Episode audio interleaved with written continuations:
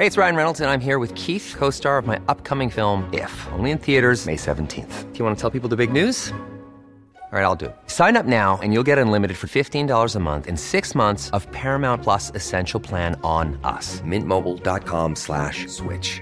Upfront payment of $45 equivalent to $15 per month. Unlimited over 40 gigabytes per month. Face lower speeds. Videos at 480p. Active Mint customers by 531.24 get six months of Paramount Plus Essential Plan. Auto renews after six months. Offer ends May 31st, 2024. Separate Paramount Plus registration required. Terms and conditions apply if rated PG. When you're ready to pop the question, the last thing you want to do is second guess the ring. At Bluenile.com, you can design a one of a kind ring with the ease and convenience of shopping online. Choose your diamond and setting. When you find the one, you'll get it delivered right to your door. Go to Bluenile.com and use promo code LISTEN to get $50 off your purchase of $500 or more. That's code LISTEN at Bluenile.com for $50 off your purchase. Bluenile.com code LISTEN.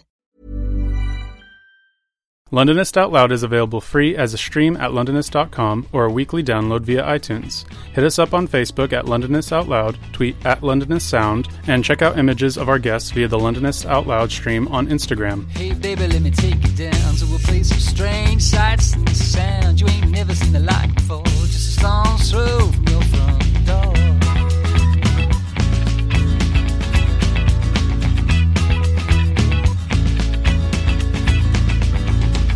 door. Hey baby, step out me, see of air, land sea. Some creep, some saw down the road, jam brand. My heart aches for some far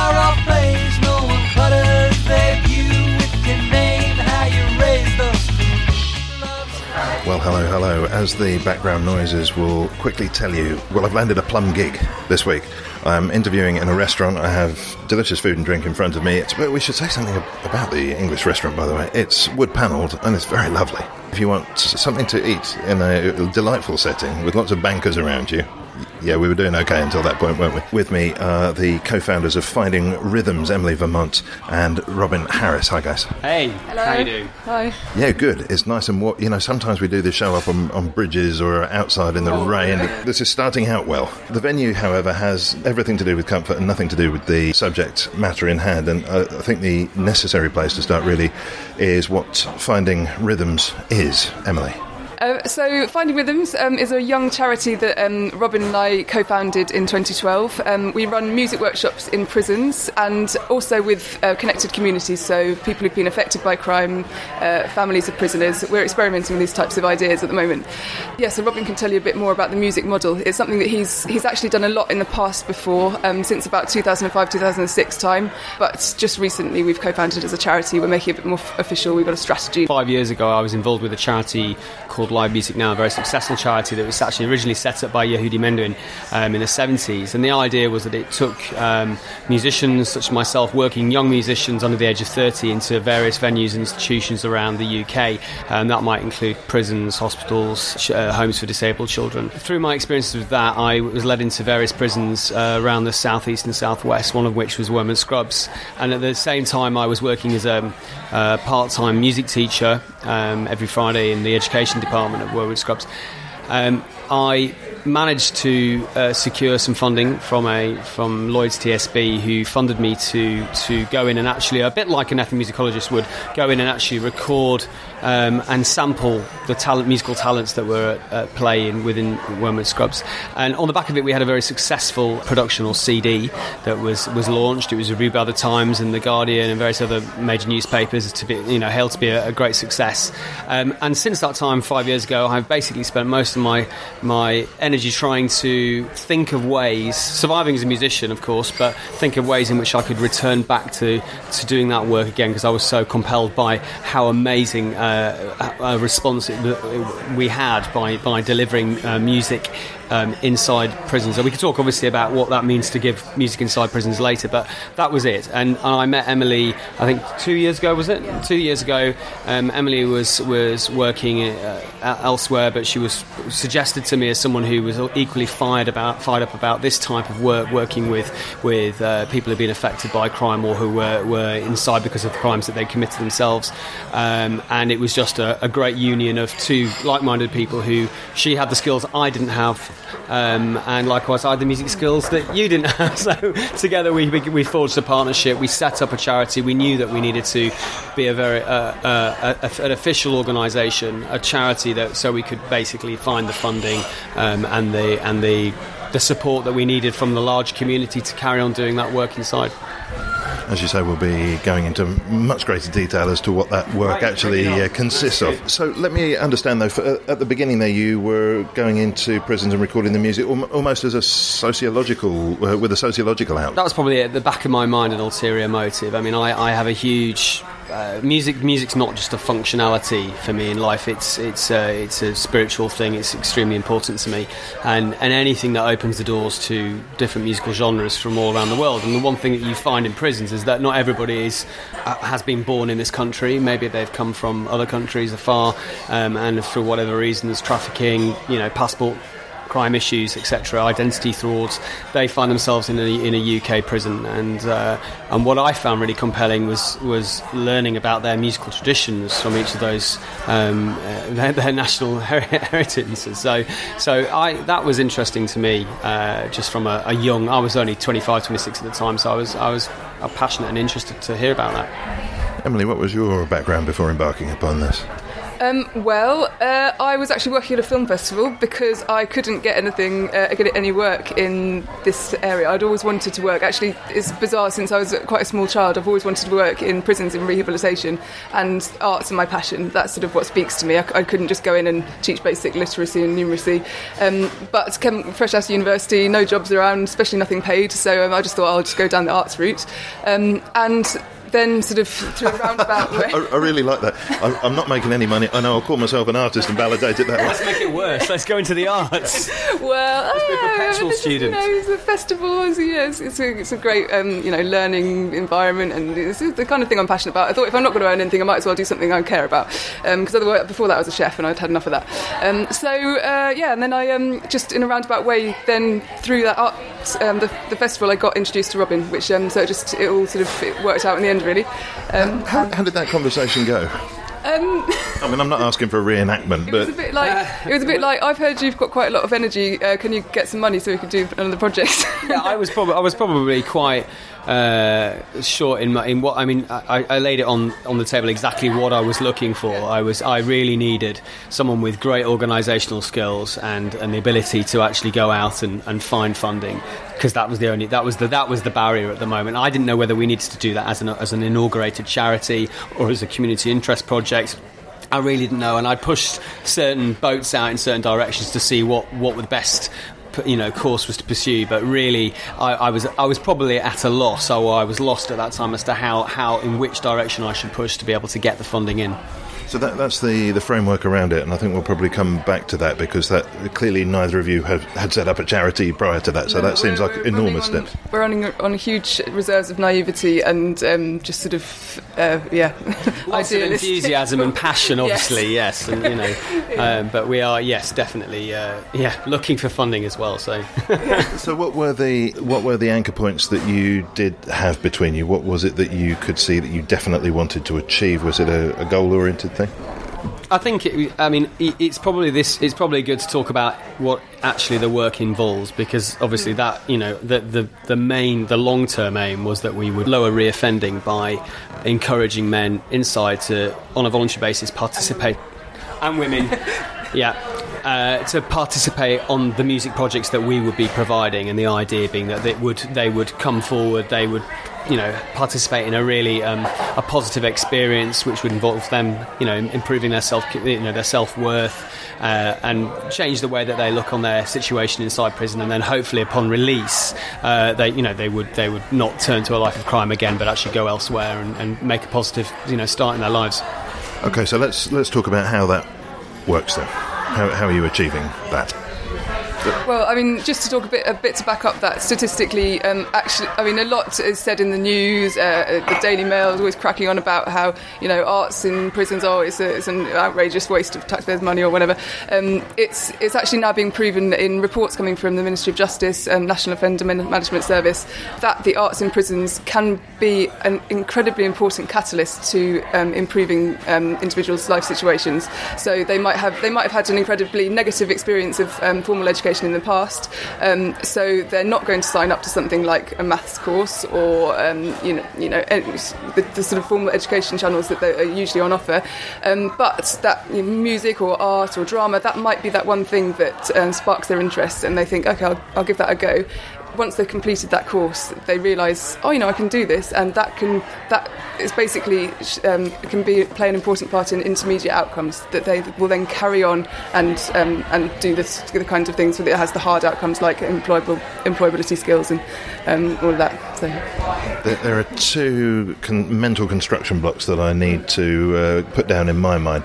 One of them is I think I need to understand the penal landscape. So uh, you, you mentioned signing up for courses, for example. I, I think I need to understand a little bit more about how that works inside. And then, of course, we, we need to talk about exactly what it is you're doing to achieve or to contribute to achieving these fantastic outcomes. But can you talk me through being uh, imprisoned and what my options are, what my, my life is like there, how that's all going to work for me, and maybe bring that round to where your course would pop up? Yeah, I mean that's. I haven't been, thankfully, I haven't been inside prison for, for an offence that I've committed. So, and, I, and I'm probably not best qualified to actually talk about what the entire process is. Um, I can only talk about how. It varies very much on the prison. I mean, um, especially now, it's um, the arts are getting cut um, because funding is getting cut specifically for the arts. Um, so the, off, the what's on offer is much more limited, um, and it's it's very much more um, qualification um, focused. So if if a course doesn't have a qualification attached to it, um, the government uh, the governor of that prison is um, less likely to let that course happen. Which is why we were so lucky. We went through the um, chaplaincy department at Wormwood Scrubs, um, and they didn't have these targets that they had to hit um, with qualifications and everything. And that's why we were we were welcomed in for this project. But that's something that we're now working on. So um, for the next project, hopefully we will be. Um, uh, delivering uh, an Edexcel um, accredited BTEC qualification, which is called Supporting Employability and Personal Effectiveness. It's delivered by a charity called uh, SuperAct, which is actually what um, Robin used to work for in the past. I mean, I think that when people when people go in and they're sentenced and they you know they literally pass through the gates of Wormwood Scrubs, um, once they're settled in, I mean, Wormwood Scrubs is a remand prison, which means that they might be waiting to be transferred. You know, so, so they may be only there for two, three months, and then they're going to be transferred onto another prison, depending on you know either the severity of their crime or the length of the, the time that they need to uh, to serve. Um, Uh, So, th- are these necessarily people who've been convicted? Not uh, if they, if bail hasn't been granted, then yeah, that's possible. That, It's a remand and also re- resettlement prison. So resettlement means that um, if you're on a longer sentence, um, uh, but you're from sort of West London area, you might get sent there. You know, when you're first um, convicted, and then you get sent out, shipped out to another prison for a, to serve the majority of your sentence. and you come back there just before you get resettled. Um, so there is a lot of um, sort of toing and froing, and people aren't there for very long stretches of time. Yeah, I mean, the, the, in terms of what the options are for those men that we came in contact with at Wormwood Scrubs, there is an educa- a very good, flourishing education department that offers, as Emily said before, uh, courses that are geared towards, you know, future employability. So it might be sort of technical skills, it might be computer IT literacy skills. As, you know, as I said earlier as well, you know, some of the, a lot of the men, their first language is in English, so there might be some literacy English English classes that they attend, mathematics classes. Um, but in terms of the arts, such as drama, singing, music, etc. It's often in the healthcare department um, because it's um, geared more towards um, people who've got um, psychological um, problems. So it's more art therapy, um, but art for its own that- sake. that- yeah, that's one. That's there's yeah. I mean, there, there is music in the education wing. There's music in the chaplaincy. As I said, there are there are corners within the prison where if someone has a leaning to uh, being musical or wanting to bring out music in, in, in some of the prisons or, or allow them the opportunity to play guitar, they they can do that. Yes, Emily's right. In the healthcare department, they have but art, um, music arts courses, but that might be based further into a, a music musical therapist role as opposed to a sort of more of a free uh, a free arts drama workshop. So we normally have to rely upon people like the chaplain or the chaplaincy service within inside prisons to, I guess, facilitate and allow a platform for us to go in and do the work. So you're really dependent on personalities existing within the prison hierarchy who have a degree of vision in the face of these budget cuts. They need to buy. They need to buy what, what it is that we're, we're trying to do, and, and, and usually are are on board in terms of the, the, the idea that you know music will will ha- will actually have an, a positive outcome for the men who are already interested in music. And often, even when you do have your allies, and um, for example, a, a governor thinks, yes, you know, you, you approach them, he says, yes, I agree. I think there's definitely a place for this in our prison. I think it's a great idea. Um, you know, we're bringing the funding. We're not asking the prison to um, contribute anything in that way. Um, right, so they they don't. say- It's, it's not a cost issue. No, um, it's purely often staffing issue. Um, and um, if um, before, for example, we were going through the education department in another prison, um, that education depa- um, uh, department provider then changed. They had more targets that they needed to hit. They just said, "I'm sorry, you know, even though it's not costing anything, anything directly." You know, financially, we don't have the staff to facilitate it. So, so th- all of these kinds of barriers. I really want to jump on that issue because some of the conversations I've had around this subject in preparation for the interview focused very much on the intangibility of outcomes or the perceived intangibility. You guys say, and I'm sure you're quite right, that you are improving the life chances and the, the reduction in crime and so forth.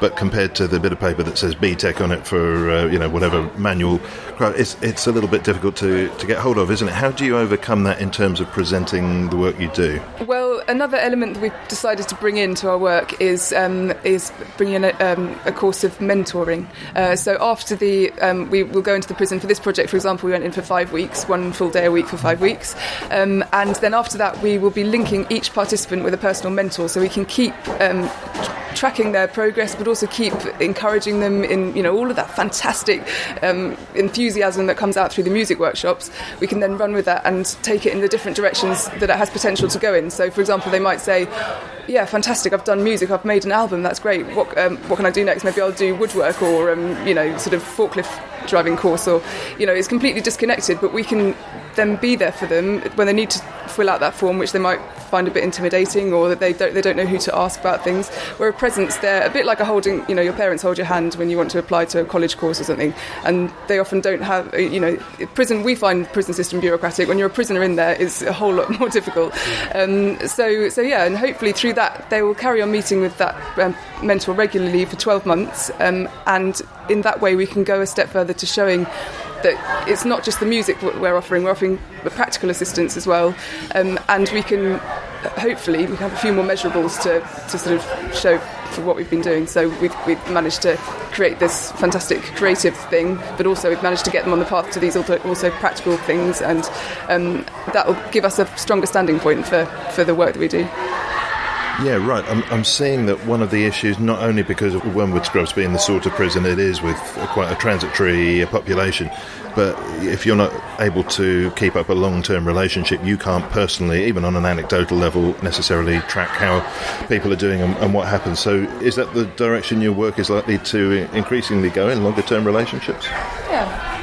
Or is that maybe I'm putting words in your mouth? I am putting words in your mouth. I mean, it's, it's something that we've talked about. I mean, it's, it's obviously something that we can never um, say with any certainty that we'll be able to manage, but it would be really lovely if, in some way, we do manage to keep in touch with a, a handful of the, the guys who come into our music workshops. And because it would be nice, also, once on release, we can have, we've sort of talked about having the Finding Rhythms alumni, um, you know, and they can carry on in the. Yeah, I agree that, that you know whoever comes into contact with the, the charity Finding Rhythms through the workshops that I or my team run, um, I mean we are we, we are providing an unforgettable experience for them, and they come out they have you know personally handcrafted their own songs, their own lyrics, their own words, their own melodies that we've facilitated, and it's it's a very it's a big journey that they go on over the period period of time that we've got them, um, and I think that I mean it sounds. I, I hear often people say, "Oh, you're just providing a musical playground for those guys to have a bit of fun inside." But actually, if they came to one of the workshops, they'd realise that you know there's a huge amount of emotion that's that's that's running through those workshops. They are having to think and, and address some of their own personal issues, whether it's been a life of crime, life of uh, drug abuse, etc.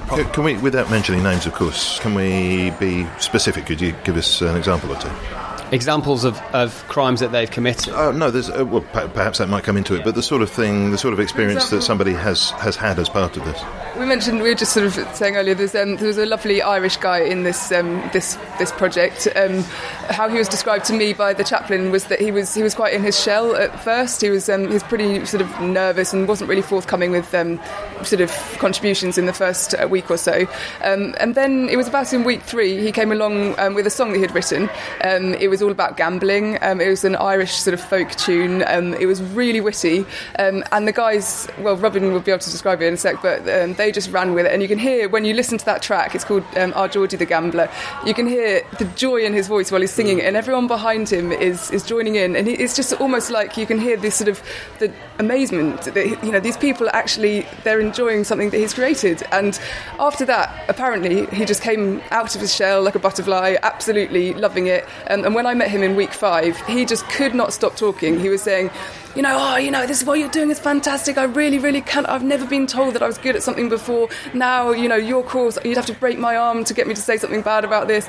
Um, I, have got these great ideas for you. I want to help you, um, you know, raise money. I'm a, I'm a professional busker. I'm going to get out. When I get out, give me a locked box. So I'm not going to nick your money, okay? Um, and I'm going to make you 200, 300 pounds in a day. I promise you. I want to, I want to bring this on to other people. And just all of you could, all of this enthusiasm. It breaks your heart to imagine him then going back to his cell, and it just has to you know, it falls on dead ears. It has to end, and he, he, doesn't manage to get anywhere with that. So that's where the sort of idea of mentoring came in. But it was, um, that, yeah, and, that's and that's the point about you know you talk about the tangible outcomes. You know, someone like that who perhaps his own his self perception of himself or his self worth, you know, who hasn't quite managed to, you know, he is literate. You know, he's, he's great with the English language, um, has no problems with with maths, etc. He has, for all intents and purposes, core skills to go out and get a job when he when, upon release. But for some reason, he wasn't connecting or engaging with with people outside his own, you know, his immediate circle. And I think going on something like the, the music workshop that we provided with Finding Rhythms, it, it, it, allowed him to come out of that shell and, and, to connect with himself and then connect with people around him. And, and he certainly had a big, big turnaround, you know. Do you, uh, there's something about asking the question that I'm about to ask that feels cheap, but I'm going to do it anyway and then unpack it maybe. Very simply, what was he convicted of? Do you know? No, we, we don't. We yeah. don't know the crimes, and and it's probably important that we we we uh, we, we, don't know individually what people d- did.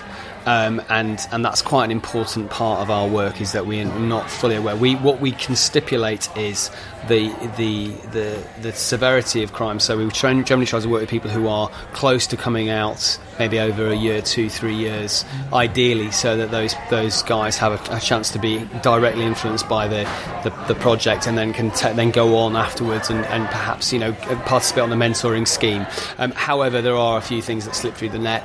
Um, you know, something that's out of our control. But generally speaking, our target group are people who have sentences, perhaps. I don't know. Have we ever put a year, a number of years on it? I mean, no, not at all. I mean, um, yeah, just in terms of the mentoring, um, it's fantastic if that, we usually aim for them to come out, um, have at least sort of three months left, um, up to six months, um, so that we've got a bit of time to get to know them inside the prison, and then when they come out, they've still got some time to be mentored. But um, this is the first project as Finding Rhythm, so it all takes a little bit of uh, time yeah, to get messages through. And sometimes we, do, we don't have complete control over the group because of the nature of the bureaucracy within within You know, I mean, the way we had to advertise through the chaplaincy, who put up a note on the on the wings to say, look, who's got musical skills, who's interested in participating in these workshops, and the men came forward. You know, um, all, all we can do is try to sort of say to the, the person who's you know procuring the men off the wings, you know, this is ideally the target group that we're looking for. But in this case, you know, she wanted us to connect particularly with people like the Irish chap we talked about, who had been really become disconnected with, very disconnected, who wasn't participating in the education program. So he really, yeah, he was musical. He busked all his life on the streets in London. So he was someone who really needed who music if any music was going to do anything to anyone it would be to him because he and, and, thankfully he responded really positively to it we're going to come to the music in a moment because we have that's the one thing we haven't actually touched what sort of music it is but i kind of want to deal with the social politics of it first. As somebody working in the media, I was obliged to become a liberal on the day I started work, and uh, I believe that's contractual. But I can imagine that there might be people listening to this who are hearing, Emily, your descriptions of this guy uh, like a butterfly, and would probably be thinking uh, something along the lines of stuff it. And you hear that sort of view expressed a lot, particularly I think given the, the financial situation and throw away the key. Yeah. How, how, do you how do you deal with all that sort of stuff? Because I, I, I, I, do the work and and it's something that I think about all the time. And as I said, you know, I've encountered tons of criticism, and I feel it myself, which is that are we just going into prisons and providing a musical playground for these guys to have a load of fun and thrash around with guitars and sing? Is that really giving them? Their due, uh, you know, due punishments, if you want to look at it like that. And I think it's really good that you raised that question. My simple way of getting over any any um, any doubts about this is that if we, in any way, even on an abstract level, are lowering reoffending by any stretch, if we are making a positive difference to even just one of the 20, 30, 40 men, and he is less likely to attack my children on the street, then I think it's a good thing. And that's and that's and that's and that is real, or, or to do harm to someone that we know in our communities. If this if it helps bring about that outcome, then I'm very happy to carry on doing this work then I must jump on the if straight away. And I know this is where the conversation will always be going for you uh, as you have it, which is if that's the case, how come your particular course is being uh, brought into prisons with less eagerness than the BTECs and other bits and pieces? What, what's the disconnect there? Um, I think it's simply down at the moment. There's there's such a sort of um, a public fever for uh, statistics and um, quantitative evidence over qualitative. So the arts have always had a hard time at trying to quantify those kinds of life-changing transformations that happen to people in their personal, you know, their personalities, um, rather than just being able to tick, oh, this person has managed to pass X number of exams and da da da da. Um, but that's something the arts is getting better at. Um, a fantastic organisation called um, the, um, oh God, uh, the, the, Arts Alliance, which started in 2006, um, uh, specifically to try and bring all arts um, in criminal justice setting uh, charities together and sort of you know strength in numbers. Um, they've done some research um, to help try and sort of find ways that we can quantify what we do. Um, so, for example, quantifying the intermediate outcomes. Maybe we can't say that because of our course this person hasn't reoffended. We can say that because of our course this person who has been in prison in and out for 10 years and has never engaged in anything before, he's engaged in ours and within six months he's engaged in another course. And we can say with some level of certainty that we have contributed to that positive change in that person's life. Also, another argument, just a very basic one, is um, saying, oh, the endless uh, argument about you know cutting reoffending. Prison itself does not cut reoffending. 61% of prisoners um, last year who went in for a sentence of less than 12 months reoffended again within a 12 month period. Um, it's just absolutely phenomenal. It's over two thirds, uh, almost two thirds. Um, so, you know, and if we can just say, oh, even if uh, half of the people who went on our course haven't reoffended within five years, that's a good thing, like Robin was saying. Yeah, I mean, I, I I have to get philosophical. Because I mean that is that is the nature of music and and and it is an abstract art form um, and it's never going to give you quite a simple I did this qualification stamp well done now you go out into the world and you get, earn a job you get a job. I mean it's just it doesn't work that way and I think that people who understand anything about music understand that you know it, that as a, as a as a force it moves in very mysterious ways and it can touch people in all kinds of capacities. Um, I mean here's just but, no, but not just music the making of music that's that's a, a, a fundamental uh, ingredient here, isn't it? Well, I, th- I, mean, obviously, yes, that is the fundamental ingredient with finding rhythms. I mean, uh, you know, um, uh, on a passive level, people listening to music can also obviously have a, have a huge impact. I mean, but, but, but, presumably, though, if uh, if it were just the music itself and not the making of music, you could just uh, sling a CD under the cell door and everything would be fine. But it, there's something about the making of the music. Precisely, yeah, and this is this is obviously the key to the way that we're, we're finding rhythms. Um, I mean, that that is the work that we're doing.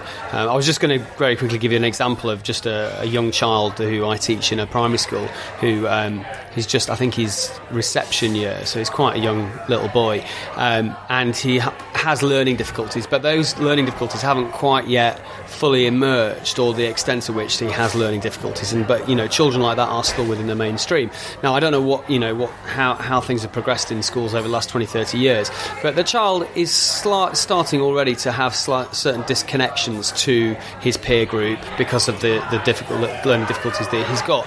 Now, I'm just putting this out there, but there are there is a good bunch of facts to show that a lot of people who end up committing crimes have either had learning difficulties in the past or mental health issues that haven't been addressed. Um, this child it just suddenly discovers that he finds a djembe in his classroom, and every time he picks up the djembe, he manages to copy the speech rhythms of people talking to him which up until that point he hadn't actually been able to engage in a, in a meaningful conversation or, or to be able to do a simple call and call and response. Whereas when he's got a drum or using some element of, of percussion instrument, he, he could he could better communicate at that level. Now, obviously, the child needs to go on and learn literacy and English and vocabulary and learn how to construct his sentences because that's how you know. But what I'm suggesting is that there are a lot of people who go through mainstream education who fall to the sides, to the margins of society because of their various learning difficulties. And then one of the one of the great things about music, and obviously I'm converted because I'm the one that delivers the music workshops. However, there are so many responses, positive responses to being involved in music making. You're going to ask me what my what the music classes are about. Well, I, I am, but I'm, I'm going to leave that until after our, uh, our half-time break. because uh, one thing I'm conscious of with both of you is that you're a million miles an hour. And something I've been quite enjoying as we've been having the conversation is I'm used to sort of guiding the conversation, as is my want. And you guys have both been doing that as well. And uh, I guess this might come from uh, work. Ha- it may be personality. It may be work habits. So, alongside the music, I want to ask about uh, the elements of this that are your personality and what you bring to it, and the, maybe the challenges that you've faced and the things that uh, somebody else in your role might find easy, but that you've had to work particularly hard at. Because uh, I, I guess it's people on both sides who are trying out new things and, and learning.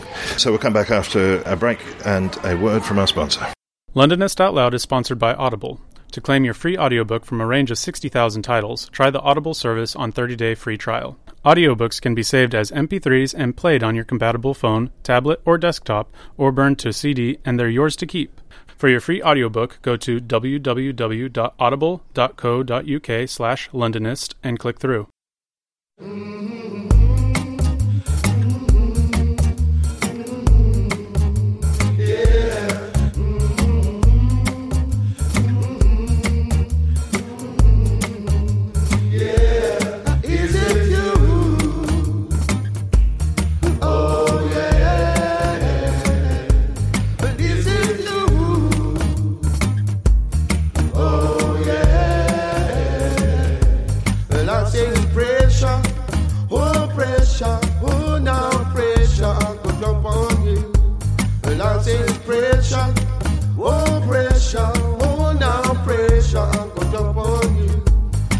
Saying pressure, oh pressure, oh now pressure, I go drop on you.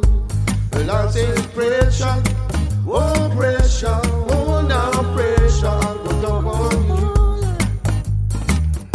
Something's telling me friends are becoming enemies. Phony people surrounding me, drowning in animosity. So I keep the stick with me. People wanna bury me, take me straight to the cemetery. So I'm moving carefully. All this is insanity. Hatred is growing inside of me, savagely taking over me. Drastically, it's controlling me. I can't trust nobody, not even my family. Having visions of going prison for eternity. I'm seeing people bleed and screaming my dreams or my enemies. And people that's very close to me drinking and laughing joyfully. I'm laying in a coffin and people won't even mourn for me. Looking down from heaven, I see they've been waiting patiently. Now that I am gone, they're so happy to see the back of me. I wake up kinda rapidly, sweating, my thoughts attacking me. Realizing my dream is connected to reality. It's Lou. Is it you? Oh yeah. But is it you? Oh yeah. The crack came on the scene, it made me mean. No, I didn't realize the pain I was in. I started getting high on my own supply, and I knew deep down that I might just die. But I couldn't live a lie to my people. Don't cry for me, cause it's evil. You know why? I be using that shh on the glass and plastic. I'm living drastic, and it ain't fantastic. I tried to change my ways, but the crack had me caught up in a haze. See, I couldn't see what it was doing to me. Yo, I was crying inside that I wanna be free. See, but it took control of me and my destiny. And you see what? That I snorted enough, shh, too much of it. I maintained too much pain and it blew my brain. It blew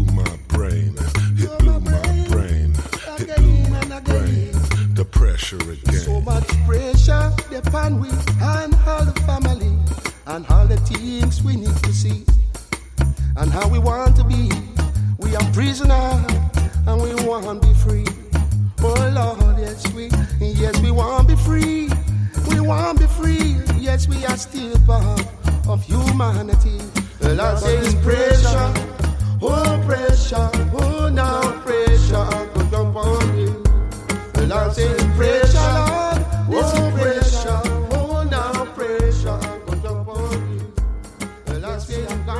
Well, we're at the English restaurant in Spitalfield. Out of the window, we can see RBS and the uh, towers of Bishopsgate. With me, Emily Vermont, the MD of uh, Finding Rhythms, and Robin Harris, the creative director. And it's that creativity to which we now turn. We've talked about music workshops for half an hour without, uh, without talking about the music. So, what sort of music are we? T- I don't even know what, what kind of musician are you? I guess I, I, I wear a number of hats like a lot of um, freelance artists, performing artists, musicians do.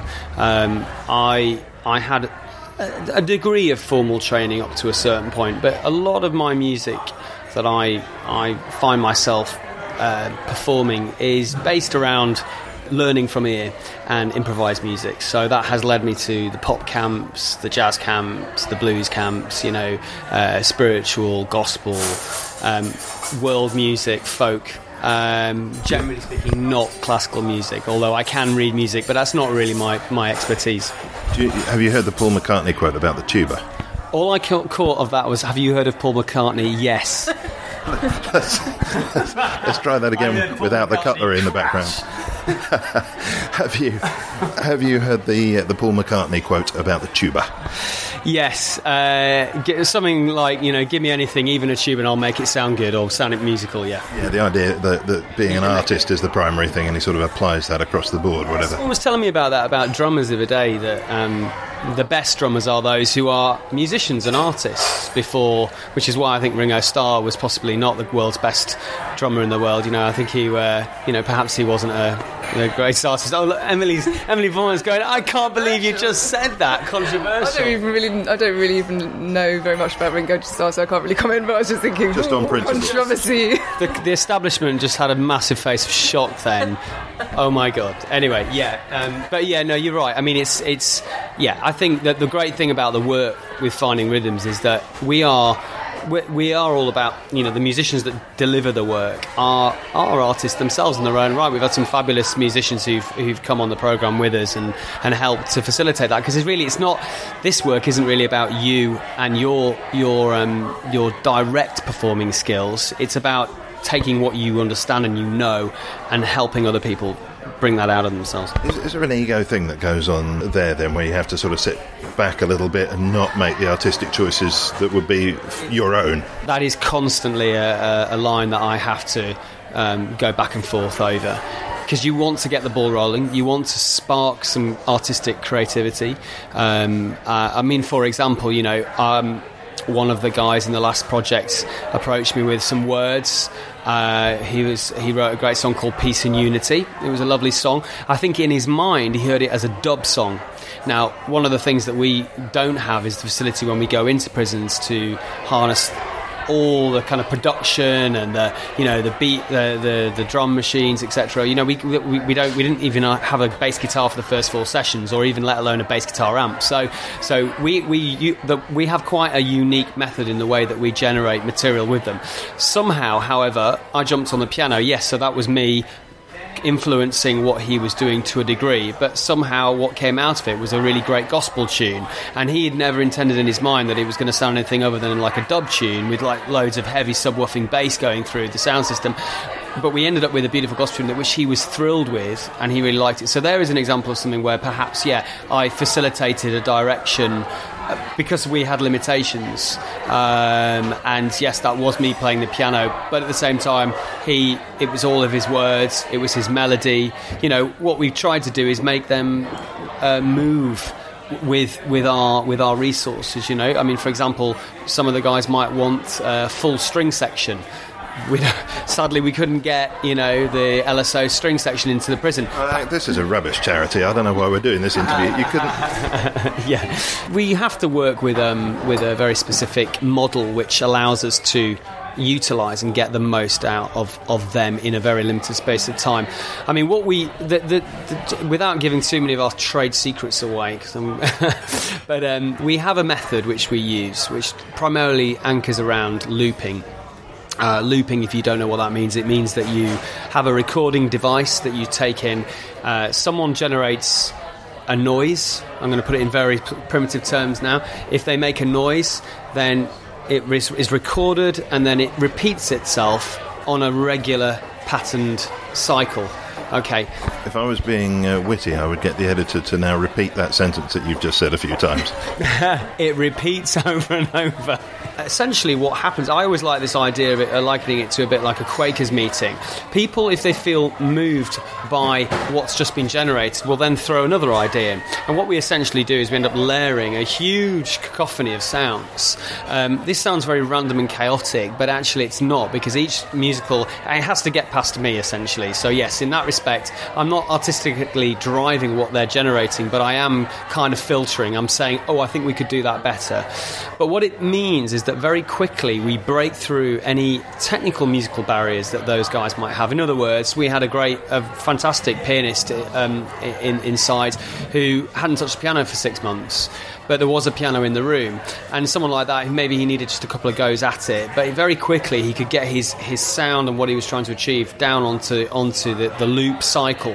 Um, without having to and he was doing it in isolation so he was adding this is the other beauty of looping is that you can kind of layer things in isolation um, anyway the, the outcome of this is that over the said number of hours that we have those guys generating that material that we come up with a, a soundscape of essentially sections of songs that they have they've created themselves um, we then have a break, we have a breather, we listen back to it, and they have headphones that they all listen to the sounds, and we establish where perhaps there are gaps that need filling in terms of the, the, the outcome or the, the desired outcome of their song and how it should sound. So, what you end up hearing, and if you listen to the CD we've just produced, is a very coherent list of 10 songs with bridges, with verses, with choruses, with intros, with outros. But the way that we achieve that, I mean, it's remarkable that we only had five sessions, all day sessions, admittedly, but we had five sessions in total, and we actually managed to produce something like 12, 13 songs, which is an enormous amount of material to get through with only up to 10 men. So that's that's how we how we we, we, we get the material out there. It's fascinating and, and so so simple as well. In fact, It would. I. I mean, I look. I'm not trying to. I'm not trying to boast. It's not. It's not. It sounds very simple. Obviously, what we are heavily, and this is obviously part of what the funding uh, goes to, is finding people who are, as we said, you know, who are perhaps performing artists who have an incredible knowledge already of of being able to understand musical traditions outside their own and break with their own comfort barriers, not try to influence other people's decision making in the process because again the whole idea is empowerment of them not you. So it's fine and, and it's obviously and then finding people who've got educational experiences uh, who, who are able to work in that setting and then added on to that work within a prison it may be that listener bells will be going off in your ears, mu- uh, musical bells appropriately, and you, you might be thinking this is you. So if that's the case, then for that, or, or indeed for the CDs that Robin's mentioned here, uh, Finding Rhythms, Google it, uh, take a look. We'll give details of the website at the end of the session here. I wanted to bring Emily uh, back in as well and ask also about the one of the first things you said, which is uh, you are working with prisoners and other people affected by crime. What does that mean? Yeah, um, so this is basically um, it's a concept that actually it came. Somebody put this um, thought in my mind. He was in fact a resettlement officer at Brixton Prison. Turned uh, management consultant, so quite an interesting combination. And he was giving us some advice in the early days. Um, and he just pointed out this really interesting idea that um, no charities that we know of and that he knows of um, are working with both prisoners and um, victims of crime um, through the arts. Um, and but none, um, nonetheless, um, restorative justice is the is the new buzzword. Um, everyone's going for it, um, guns blazing. Now, th- this is what that was an unfortunate turn of phrase. Um, this this is where the uh, the victims and the perpetrators m- sort of meet each other. Exactly. So, um, so the traditional restorative justice model is where um, the the direct um, victims and perpetrator meet, um, and it's facilitated um, by an organisation. Um, so it's all organised and sort of uh, curated, if you like, uh, uh, and.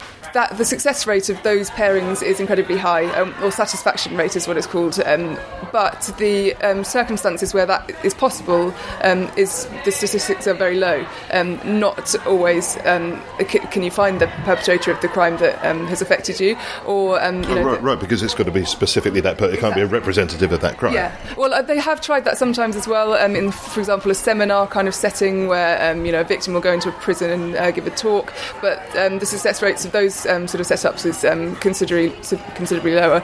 Um, so we just sort of thought that um, this. The, the, the fact that not um, so many pairings could be set up directly is, is one thing, but also the fact that music itself has such a capacity for communication, and also it, it removes the the kind of potential for confrontation and um, for intimidation. Um, also, it can be commu- you can communicate through music without even needing to meet. So we decided to have a have a go at trying to kind of weave a dialogue between people who've been affected by crime. So this has uh, turned out to be not only victims but people who have um, grown up around crime. It's affected their lifestyle. Um, maybe they, um, you know, got they've, they've had um, parents or family who've been in prison, and um, so so in a more indirect way, they're not always the victims of um, of crimes. But uh, so creating music with these two groups separately. So the way that Robin just described, exactly identical model, going in, making music, and then those tracks. The idea was that we would take the tracks which have been made um, by people who've been affected by crime into the prison. Those prisoners would then respond to that um, with their own sort of musical response. Um, this is something that um, is sort of is great in principle, but uh, I think in resources, um, resource terms, it's going to take a whole lot more. Sort of work to be able to get to, to the level that we want. So we've sort of experimented with it for this project. We're going to hopefully try and take it further. But um, I'm, I'm feeling a bit anxious um, about your about your description there. I mean, it's certainly uh, I know you, that you guys wouldn't do anything without uh, being sure-footed about the way in which you go about it. Uh, at the same time, um, the idea of listening to I don't know, I'm, I'm going to be silly about it, but like you nicked my car, you nicked my car, and then playing that to somebody who nicked their car. Really, do, has, has this been tried and tested? Yeah, it has, and I and I was part of that workshop that, that where we did exactly that. We we played you young young guys were in a, in a, in a, in a, uh, a youth centre in King's Cross material that had been generated inside prison and gauged their response. And likewise, then we also res- played some material that we'd written with the young guys in um, in North London to to to the, the prison target group that we were working with at the time in Wormwood Scrubs. I mean, the responses were. Um, certainly with intent listening. I mean, is, is the music actually about the uh, about the issue at hand, the crime? some some n- n- no no it's not it's not um, I mean, it's, it's about, oh, for example, the tracks that we play, the, the young people um, were, uh, and they were sort of um, often, a lot of them were in vulnerable situations at risk of offending, so it sort of had a, a double um, sort of aim, really.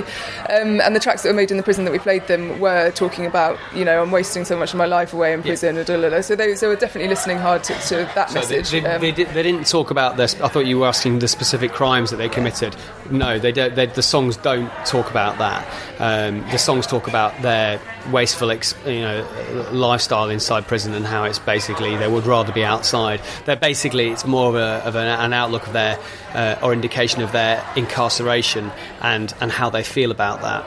And that is what the young guys in in King's Cross were responding to was the idea of incarceration. And actually, from a, on, a, on a positive level, they they responded very well to that. Even though that they they didn't directly, they weren't kind of writing letters to each other, but that we had a big discussion with young guys who were possibly on the on the verge of maybe going into a life of crime or were thinking about making certain decisions which you know might come have have unfavourable outcomes. They certainly took on board what it meant to be locked up inside, and, and it sent and the and the material that we played them sent a very direct message to them, which was to say really, do you really want to go down that road? Um, so that that was very positive. I mean, we in theory, had had an idea that we were going to try and weave a musical dialogue. Again, we're a very young charity, and this is, you know, we have a lot more work to do. We have a lot more projects that we have to underwrite, and and I, and I would like to think that we, we would keep pushing our outreach programs to all kinds of people who've been who've come in contact with the with the criminal justice system. Um, but we are at a very early stage, so Also, I think um, the part of the reason that a dialogue didn't quite emerge in this project was that um, we only really had the budget to um, run t- two sessions with Yeah. um, outside of the prison, and that really isn't enough um, to to sort of bring out um, you know real material that we can work with. But hopefully, um, you know, moving moving on into the next uh, few projects, that's something we can build on. I mean, you, t- you talked about before about the outcomes of. Uh, uh, sorry, you talked about yeah how, how one could find a tangible outcome to in, involved in, in musical projects, and as opposed to is it just a musical playground? And really, that's not there's no there's not really changing their outlook or their life prospects. I mean, what I would say is that the more work that we do in various environments and institutions around the UK means that we're fostering a community of people who are coming in and out of, of, of contact with us, whether it's through our mentoring scheme or whether it's through the musicians or through Emily, that we are creating a community of people. And of course, we're effect, uh, infecting people with our, our notions of what work we're doing to maybe the youth workers that work in that centre, and they will pass on that message. So uh, that, that is, those are the tangible outcomes that, that we're spreading a message as well, uh, without trying to sound too sort of you know, taking over the world. You know, it's uh, oh, that's the charity that works with people inside prison, and this is what they do, and they do this really amazing work using music. Um, I think it's it's sending a very strong outreach message to people as well. Yeah. It does seem to me something that, you, that from what you've said and also from sort of uh, information that trickles down about prisons is that a lot of the people inside are either, well, there's a lot of mentally ill people in prison, which is not to say that they're not uh, also uh, guilty of committing criminal acts, but they're perhaps in uh, d- difficult positions in terms of the, the way they think, the way they feel, and a lot of people who've been marginalised by, for example, education, as you as you mentioned earlier on, and it seems to tackle some of those issues merely with qualifications is a little short-sighted because these are not qualification issues first and foremost, are they? But Another another point that you shouldn't uh, sort of everything gets glossed over um, is that when you're in prison, you're not just going to sit in your cell and think, okay, that's fine, I'm going to take my punishment. You are going to look for a, an escape, and drugs and alcohol do exist in prisons. They're prolific, um, and we can be that escape. If you know if the guys who are coming to our sessions, they they have an incentive not to come, you know, completely up to the eyeballs on speed or whatever. And you know, speed does exist in prisons. I've come across you know guys who you know saying, oh, I'm having a party on the wings tonight, and I think, on how on earth does that get in there? But it does. Um, we can be that that that outlet um, and that thing to look forward to in the week. Um, they all come back and sort of say, oh, you know, and they've, they've been productive in, in that week um, in between the sessions, and they've written um, they've written uh, lyrics to contribute to the next session. They're doing something productive, which is just it really can't be overlooked. It's just as simple as that, really. so this is a, really a, a genuinely holistic approach. Yeah. Well, you, you don't seem convinced. I am.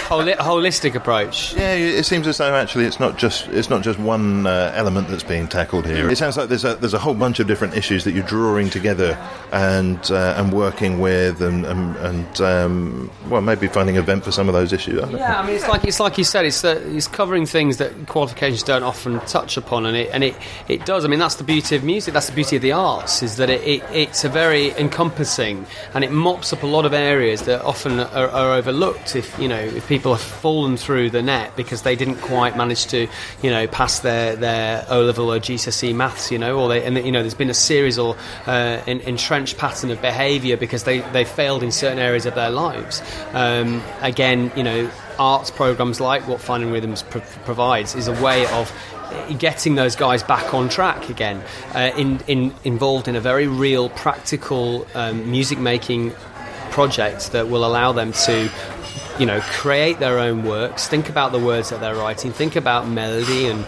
and, and musical construction in a recorded sense. They have a tangible outcome, which is that they're going to have a CD at the end of it, which their family, their friends, people that they know are going to actually hear. They're going to say, "Wow, he didn't just sit in his cell and do nothing. He actually wrote that song and talked about and sang about how he was feeling and what that experience was was like to be incarcerated."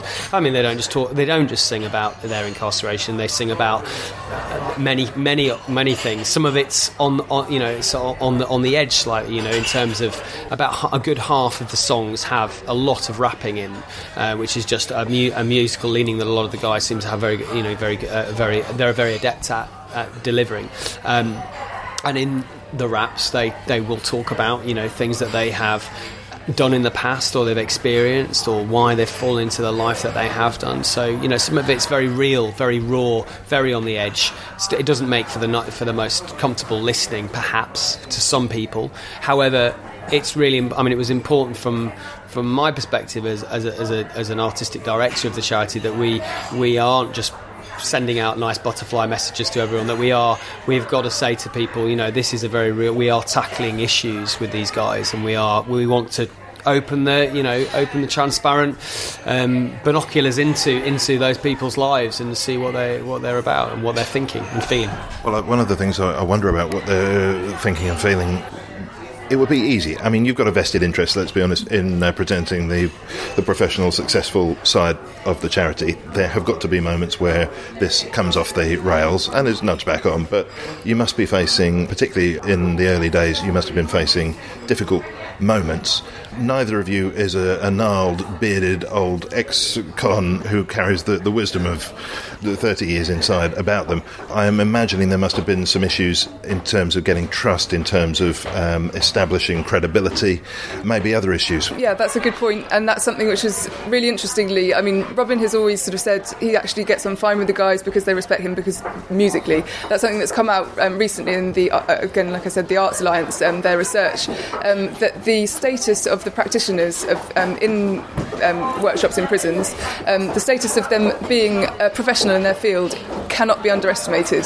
Um, that that really does um, garner respect and um, and fantastic sort of positive outcomes in the participants. Um, and that is just it's so true of Robin and his guys going in. I also wanted to give a mention of um, Will Worsley, who is the um, sound engineer, because this whole model is based on you know Robin and Will were the original duo who used to go in, and uh, they are absolute experts. And uh, it takes so much you know it's a really pressured environment, and you know Will and Robin work like a very well-oiled machine.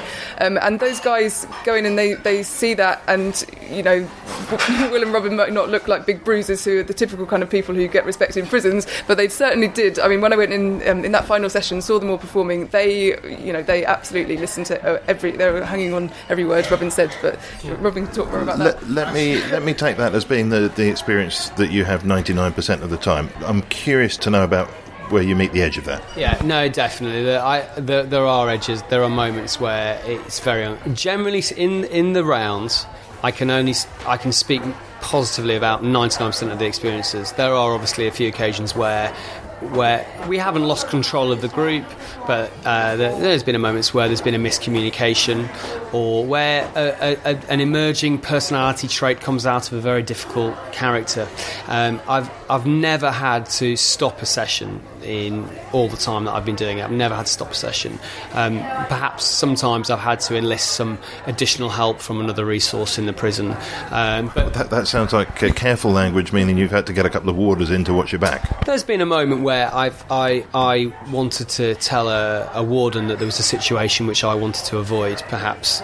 Um, uh, as it happened on that particular occasion, though, the guy that helped me was the chap who was teaching English in the in the wing at the time, and was a, a great performance poet as well. And he came in, and uh, he absolutely saved my bacon because what he did was he he immediately en- engaged them in a, in a in a sort of a dialogue of poetry with with some of the key. I mean, it sounds very it sounds very you know uh, ethereal or whatever, rather sort of I don't know, artsy fartsy, but he really did. He managed to sort of take them on because it was still, in this context, it was just very musical. It was still there was music still there, but it was music to the point of it was almost like they were protesting about their situation, and it was they were getting very heated by it. You know, think of liberation songs. It was that kind of. There was a lot of passion and, and, and, and energy in what they were they were doing. And I What, what did what did you feel at that point? yeah, I felt frightened and I felt um, I felt very uncomfortable, and I couldn't quite put my finger on what it what it was because I knew that these guys had respected me. I've been there for quite a while, but there was a, there was a, you know, but again, this is these are situations that happen so rarely. Um, you know, there are examples. You know, people might might say something inappropriate to one of their their uh, fellow, you know, their peer, their peers. But very quickly, and I think this has come with my my age and, and experience of doing this work, is that very quick. I, I immediately stop it. I point out exactly what's just happened, and I say, I cannot do these workshops if I'm going to have this kind of language amongst them. And and it's so rare, hardly ever, that I hear another man dissing another man in the workshop. The whole point of this, and this workshop wouldn't work if it didn't come down to people respecting each other, because it's all about individual contributions. And if one person doesn't come forward and and feel that he can give a contribution without without some reproach from other men, then it just it would fall flat on its face. The, the very the very essence, the core of this musical model we deliver is about everyone being involved, even the people that have been on the margins at some point get involved in the project. So And that's what so was. Uh, it was so lovely um, in that final week. We all sat around uh, again, a bit like a Quaker meeting, and all just talked about um, the, the project and people's feedback on it. And what was so lovely to see was, without any prompting, the guys. So it's not just respect for Robin; it's respect within the group because the guys were they were pointing out things that they liked about each other's songs. So, uh, for example, the the guy who did the sort of the, the dub and reggae started saying to the, the Irish guy, you know, I never listened to that kind of music, but you know that really spoke to me because my son's into gambling, and you know I thought that was brilliant. And then you know the, the Irish guy was talking, somebody else spoke over him, and the other another guy sort of shut him down and say no, let, let him finish. And, and it was all very self-policing. It was it was it was fantastic to see. There's a lot of Um, self-governance amongst the group. They are very, they're very. I mean, I think I've heard that that's part of the survival uh, inside prison is to obviously be very, you know, so, you know, to a certain degree, be very sociable with you know, the people that you work with. But, but absolutely, you know, there was a huge amount of self-governance, self-policing. You know, the the, the least musical guy ended up offering his skills another way by by count, almost sharing some of the quite kept creative moments where loads of ideas have been thrown into the bag. Oh no, we should we should play a D chord there. No. Or, or even if they know what that, or what about that kind of chord, or maybe it needs just drums there. There was there's a huge. I mean, you know. If you have been involved in a music workshop or an arts workshop or a drama workshop, you know that the very very nature of it is that there's a lot of ideas, which is of course part of the secret to the success of these projects is that you are tapping into that inner inner core of creative vision and idea, which is what awakens like the Irish guy who who hasn't really had an opportunity to express himself P- probably not just inside prison but for the last 30 years before you know he hasn't had an opportunity to really share that We're coming to the end of our time. Um, unbelievably, it's, it's it really has flown past. Yes, I guess the only thing I, I sort of wanted to get uh, maybe just pulling away from your projects and, and thinking about the charity situation in London at the moment more generally. I know you mentioned you come across other organisations perhaps operating in a similar field, and I'm, I'm sure other tangential concerns. We know there's not much money going on, generally speaking, so we'll take that as a given. But what's the sort of charity landscape in London at the moment from your point of view? Um, well, yeah, it's tough. There are a lot of um, charities out there after similar funding pots. But what was really reassuring was actually recently, for example, there's a there's a great charity called Music in Prisons, and it's quite obvious what they do uh, out there. I met with a, um, I just came across um, one of their trustees the other day, and I sort of said, "Oh, this is what we do," and sorry, I hope we're not treading on your toes. I mean, we're actually friends with them. I, uh, we know the the guys who lead Music in Prisons quite well, um, and he said, "No, I mean, the the fact is." There, there are always going to be more prisoners out there who need access to these things, and um, and they don't have the resources to meet them all. We're not going to have the resources to meet them all. We're all, um, you know, we're all in it together, really.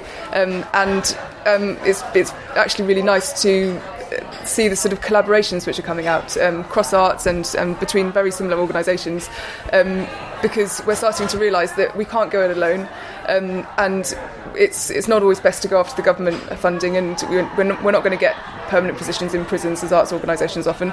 Um, so um, so yeah, it, it is a bit sort of it's very uncertain, but it's it's a very sort of there's a lot of camaraderie out there at the moment, which is um, it is really nice. Um, but yeah, also it would be good to break not out not not only stick to London because um, so much of the resources are focused on London at the moment, and there are prisons out there, you know, up in sort of Newcastle or wherever, um, that just don't really get a look in. So that's sort of it's, it's on our radar. We'd like to go sort of UK wide if we can. And I'll bet you there's better funding up in places like that. Yeah, I mean it seems so. It's very specific funding, but yeah. Well, it's the first time we've had a round of applause at the end of a podcast, and not before time. I time. was deeply moved by that, Emily. no, no, I just wanted to say be, before we do. We could be here for a while. Um, I just wanted to say, I mean, obviously, um, we talked about how how does one prove the effort of a charity like Finding Rhythms. I do just urge anyone who's listening to this, please listen to the songs that these guys have created because I can't tell you how much um, energy and resource went into making those songs what they are, and they are an absolute testament to to men who have absolutely turned their lives around through this through this musical workshop um, process that Finding Rhythms are delivering. And, and do go to the website, download, stream, anything like that. Just have a listen to it because you'll be very impressed. The website being Um, www.finding-rhythms.co.uk. And um, so the, the CD is going to be ready um, in real CD form um, very soon, um, but all of the tracks are up online uh, to download um, for free. So yeah, and the CD is being given away free, but if you want to donate, then that's fantastic as well. There's a donation link at the bottom of our website page. And you're, we're going to go out, and we're going to go out on one of the tracks from that CD. For now, Emily Vermont, Robin Harris, thank you very much. Thank you. Bye. Thanks so much. There are times that we feel low. And that's all for this week. My thanks for this week to Emily Vermont and Robin Harris. Thanks too to Mark Barr and Bernie Barkley. Theme and incidental music was by Songs from the Howling Sea and All Mod Cons. I'm in Quentin Wolf. That's when we call on the Lord beyond the sky. Yes, if all this world was wrong, and all that is within would all join hands together in love and unity temptation leads us to a place where we burn. That's how the trouble gets worse. And sometimes it's like we've been cursed, wasting time waiting for our turn. If all this world was one, and all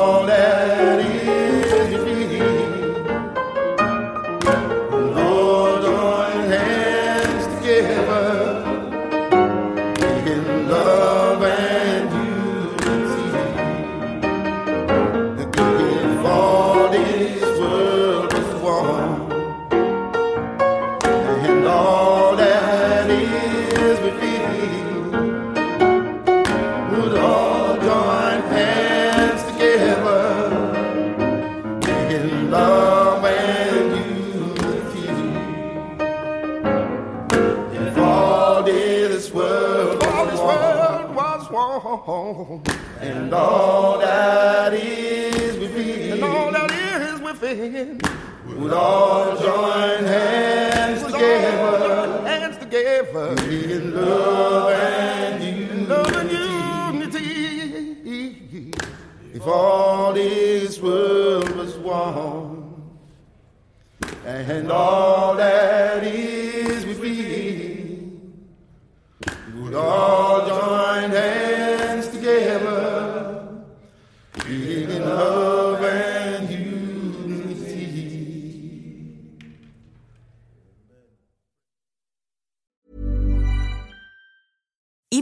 budget, we still deserve nice things.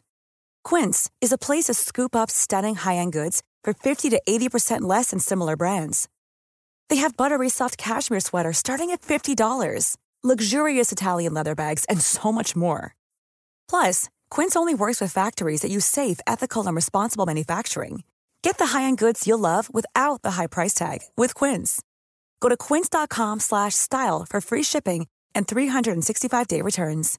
Imagine the softest sheets you've ever felt. Now imagine them getting even softer over time. That's what you'll feel with Boll and Branch's organic cotton sheets. In a recent customer survey, 96% replied that Boll and Branch sheets get softer with every wash. Start getting your best night's sleep in these sheets that get softer and softer for years to come. Try their sheets with a 30-night guarantee. Plus, get 15% off your first order at bollandbranch.com. Code BUTTERY. Exclusions apply. See site for details.